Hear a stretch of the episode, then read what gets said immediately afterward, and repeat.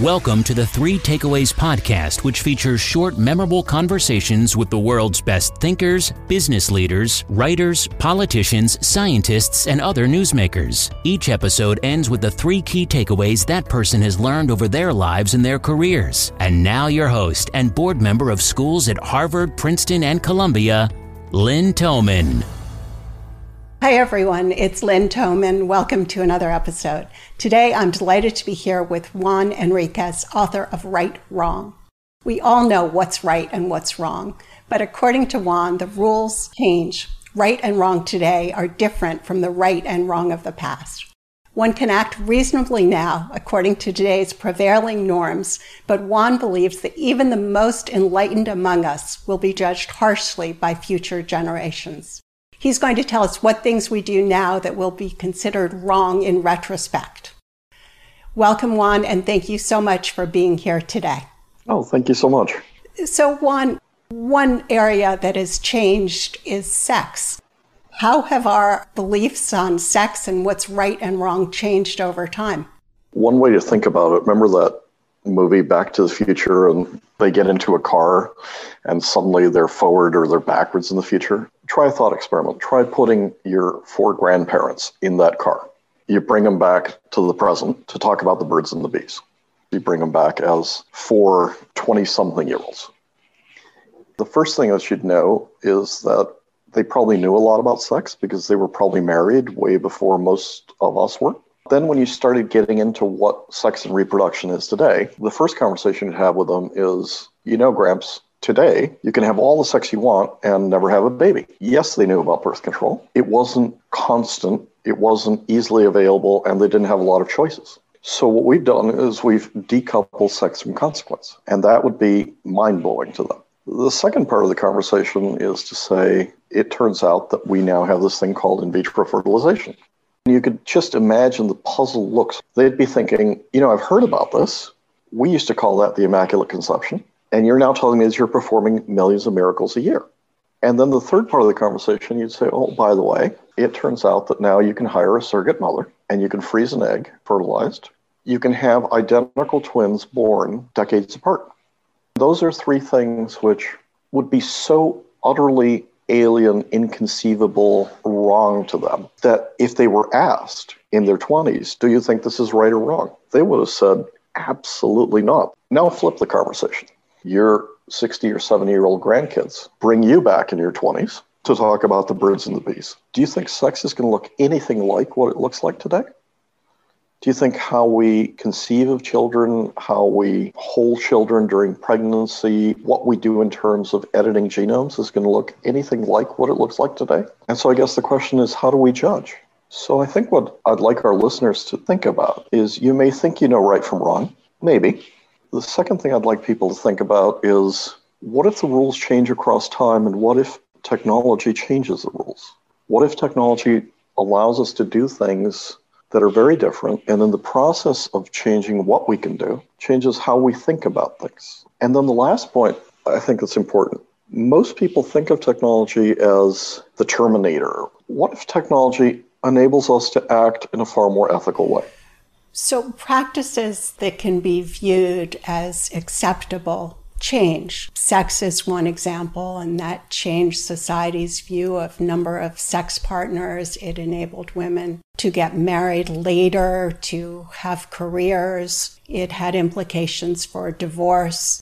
These very foundational concepts of society, you argue, change. And another example of that is slavery. Every single person in the world knows that it's wrong to enslave human beings. But slavery existed in societies all around the world for thousands of years, across civilizations, across continents, and across time. Why did so many people believe such a heinous thing was acceptable? That's an incredibly important question because we often look at slavery through a narrow period in history. Why then did this practice last not for centuries, but for tens of thousands of years. And I think the more important question is why did we stop almost globally in a relatively short period of time? A lot of this had to do with people putting their lives on the line. That is a part of it. But there have been folks who've been arguing against slavery for thousands of years in various cultures. And I think one of the things we have to think about carefully is is it a complete coincidence? Slavery began to go away when you started using oil and machines. Energy is dense material when it comes out of oil or gas. The second thing that happened is when you started having machines that had the equivalent of 10 horsepower, 100 horsepower, 1,000 horsepower, all of a sudden you could make enormous amounts of stuff without having to enslave thousands of people. And in the measure that technology gave us enormous power, enabled a huge amount of work to be done by machines instead of being done by oil, it became easier for societies to do the right thing and to stop enslaving people. It doesn't mean we've stopped all slavery, but it does mean that on average, we do one ten thousandth of that than we were doing in the 1800s and we were doing in the year whatever. I want to stress here I do not accept that slavery is or ever was right. I'm asking the question why did we practice it for so long? And why did it start to go away so quickly? In many ways, that is a horrifying answer. It says that fundamentally people were not moral across continents, across civilizations, and across time. How about homosexuality? How have our ideas changed, and what has caused the changes in our perspective on it? For a very long time, and there were exceptions where there was a greater tolerance for homosexuality. But on the whole, we have treated people with different sexual orientations in absolutely horrifying ways. There are still parts of the world today where being openly gay leads to a death penalty. Why did we do this? And, and why did it start to go away?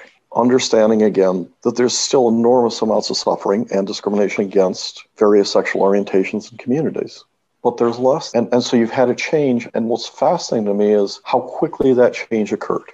In about 1997, two thirds of the US population was against gay marriage. You fast forward that to last year, and it's two thirds of the United States not only accepts, but defends gay marriage, gay rights, to the extent where those who hold discriminatory beliefs are now boycotted, or now put out of business, are now considered absolutely backwards. One of the things that I think changed our attitudes in a fundamental way was media and a plague. The plague of AIDS forced people out of the closet and forced people to fight for their lives because the government was so against it. And it was like, okay, you deserve that. And that was just so fundamentally wrong. But it also took a community that had been hidden for a long time, that had kept a low profile, and it forced it to come out to their loved ones and say, I'm fighting for my life. Will you fight alongside me? It took a community that was hidden, and all of a sudden you said, oh my goodness, I happen to know a lot of people who are gay. And it humanized because it's very hard to treat people as they when they're part of you. The second part of this is changes in popular media. And suddenly you had this portrayal of this incredibly talented community, not as the stereotypes that we used to hold, but as people who you'd say, these are incredibly funny, talented, these are people that I'd like to be friends with that humanizing through the media and humanizing through the tragedy of a plague changed moral perceptions to the point where the Pope, as Cardinal, said gay marriage is against God's plan. And three years later, he says, Who am I to judge? And last year, he says, I'm in favor of gay rights, when a lot of his global flock is not there yet he's leading a big chunk of his global flock. And, and it's fascinating to me how quickly something that I was taught as a child, which is being gay is absolutely wrong, completely flipped. You've talked about three areas now where what we believe was wrong, where our ideas have changed, which is sex, sexual orientation, and slavery. Are there other areas, or are these really the only three? No, I think our notions of right and wrong continue to evolve not so long ago, the very sophisticated and beautiful squares of Paris were filled with guillotines. And people will dress up in their weekend finest and come watch heads being chopped off. And in that context, you also have to ask yourself why, in the past few weeks, has the government of the United States chose to execute so many people in a very short period of time after a relatively long stay on mass executions? people are going to look at that and think, what were you thinking? Why were you allowing this as a society? So it's very easy for us, as you point out, to look at our ancestors and say, what is wrong with them? What were they thinking? But looking ahead, you have a wonderful example in your book of having a conversation in the future with your spry 100 year old grandkids. What do you think that they would think about some of our practices, such as eating meat? So let's go back to this notion of how quickly things can change across time. We've been eating meat for tens of thousands of years. It's again an instance where technology will fundamentally change our notions. Once synthetic meats spread, once it's easy to buy, the tolerance and acceptance of breeding an animal and then slaughtering it in a brutal fashion is going to be seen with pretty different eyes. And in the same way as today we would judge somebody who decides to go out and murder whales to light their home as somebody who's savage because we have gas, because we have electricity, because we have oil, you're going to start finding something similar occur with meat eaters we might end up on the wrong side of history, and you may have a very quick flip between people eating meat every day, meat and potatoes, to eating meat a couple of days a week, to never touching meat and thinking, wow, it's really wrong to do that. How about experimenting on animals? Today, we deliberately engineer horrendous diseases and cancers into whole strains of mice and other animals to test drugs. How do you think animal experimentation will be viewed? I think a lot of us are conscious that it's just horrendous to do that to a living creature, and yet we still tolerate it. Not everybody. There are certainly people who are ahead of the curve. But what I'm talking about here is will the majority think this is okay, or will the majority say this has got to stop and it's got to stop now? On animal testing, I think that's going to happen pretty quickly. And the reason why I think it's going to happen is because we're able now to design organs on chips. So we're able to design the equivalent of how a liver functions or how a kidney functions on a chip. And we're able to engineer organs out of cells. And as that happens, the necessity to have an animal grow the cancer in the animal or give extreme toxic substances to that animal has less and less justification because now you have a technological alternative.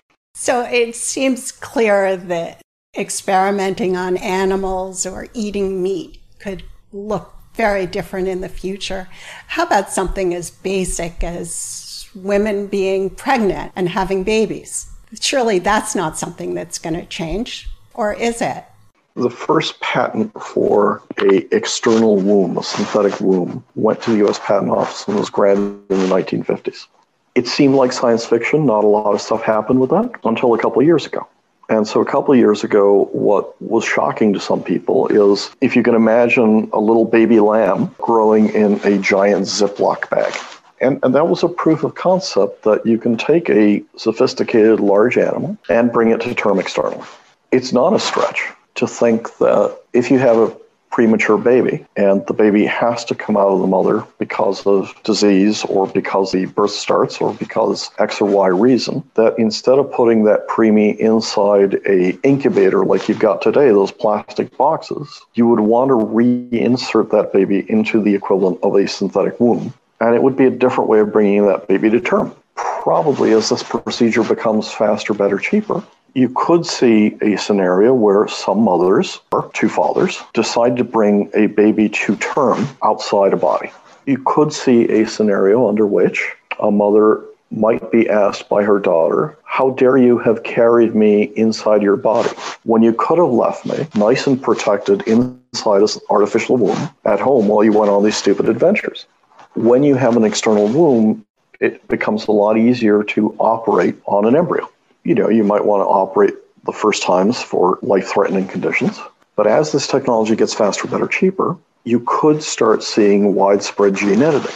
And again, you, I, and the majority of folks today, if we're told we're going to have broad systemic gene editing of babies, we probably have a huge yuck factor and say, I don't really want that. But fast forward this conversation 60 or 80 years, and you could see a conversation with a grandchild where the grandchild says, Grandma, my mother was so primitive and so superstitious. When I was in the womb, external womb, she didn't even bother to edit my genome. And she left in the BRCA gene she left in the P53 gene. She left in the KRAS gene. And so I'm now suffering these horrendous diseases because She had the power to edit, but she didn't. And, and you'll see the logic flipped 180 degrees of today, how dare you edit babies, to tomorrow, a majority saying, how dare you not have edited your child's genome. We are a singularly undiverse species, which, by the way, makes us pretty vulnerable to a whole series of diseases. How can space travel change our ideas on right and wrong? When you start traveling in space, two things start to happen. You may need different gene engineering to be able to survive in space. Space is incredibly destructive to your bones, to your eyes, to your heart, to your muscles. We have not adapted for a different gravity. We have not adapted for different radiation. We probably don't have a million years for Darwin to kick in and kill 99.9% of the mutants and generate a species that's better adapted to Mars or to Ceres or something else, which means we're going to have to gene engineer human beings to be able to survive in very different environments. When we do that, we could end up reasonably quickly with diverging genomes, and we better become more tolerant of diversity. We are very judgmental. And you talk about examples of Laura Ingalls Wilder, who was not enlightened with respect to Native Americans, or Mark Twain, who uses the N word, or Elihu Yale, the founder of Yale University, who traded in slaves. How should we look at our ancestors and people in the past? I think there's a couple things that we have to do. The first is never to look at the past and say that was okay. So, under no circumstances is it okay for somebody to have been a slaveholder. Let's start there. When we judge people in the past, I think it's incredibly important, as well as condemning the behavior, to understand how were they acting in the context of their time. So, given what they were taught as kids by their teachers, by their preachers, by the lawyers, by their parents, by society as a whole, how might you and I have acted during that period of time? If you say everybody's the same, you do enormous damage to history and you don't differentiate between acting in a less awful fashion in the context of your time. It's also incredibly important to have different standards for people who should have known better and there, I think the judgment of history should be not that they're all the same, but boy, it's shocking when you read Huckleberry Finn and you see the N word so many times. Is it justified to use the N word? No. But again, you have to ask yourself did he mean it in the same way as today's white supremacists use that word? Does it have the same connotation? And this is an especially fraught and complicated topic today because a word which is acceptable by society and by the community that's being described can flip and become very insulting. So you take the evolution of the word gay to be something that depicted joy and freedom and happiness at one point to something which was used as a very derogatory term to something that's now used in conjunction with a pride flag. And so when you judge an author for words used back then and you have no context for, was Mark Twain trying to really denigrate and put down and attack these folks as a white supremacist?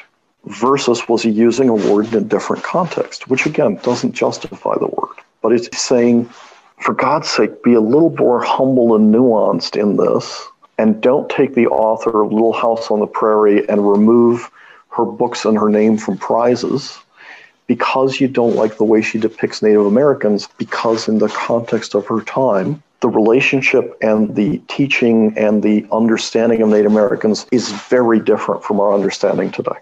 Does that justify how Native Americans were treated? Absolutely not.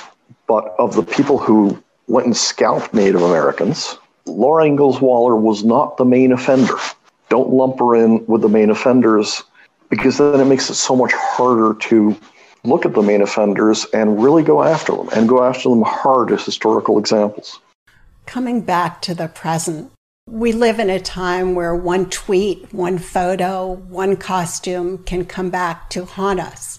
In addition, who our friends are, who attends a dinner, who is included in a group photo or got a donation or support from someone can also make us guilty by association.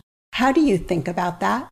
You know, part of the reason why I wrote this book is because a very good friend of mine who was a professor at Harvard then became professor at Yale. And during their first year, his wife sent out an email after being asked for guidance on Halloween costumes. And the email, in essence, said, Look, you're all adults. Figure out what to wear. And that was considered so vile, so insulting, so god awful that you had protests starting on campus. When this man came out to try and defend his wife, the students not only protest against him, but they spit in his face and ask for him to be kicked out of the school for defending his wife.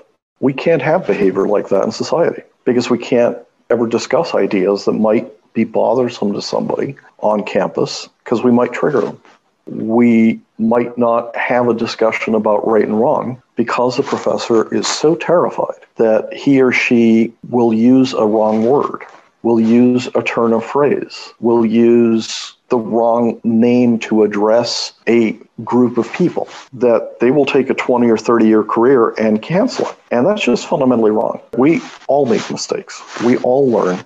We all have biases we can start with one notion of right and wrong and it can evolve over time. And in the measure that we don't discuss this, in the measure that you're always supposed to use exactly the right terminology for that time, and otherwise you're being completely disrespectful, is a way of turning ourselves into a smaller, meaner, more small minded community that instead of teaching and having some compassion for those who don't have the same education, is focused on fire, brimstone, and punishment. You know, this is a period where there's a lot of fear, there's a lot of fury, and there's not a lot of forgiveness and compassion. It seems clear that we will all be judged by future generations, and even the most enlightened among us will come up short. What should we do? There's two words that you just don't hear these days. One is humility, and the other is forgiveness. I wrote this book about right wrong, thinking, you know, I will come up with some smart answers on how to think about genetic technologies and brain technologies and come up with a series of easily to understand principles. And boy, six years later, I was still thinking, what do I really know? What do I know that's going to be true in 50 years or 100 years? And so much has changed.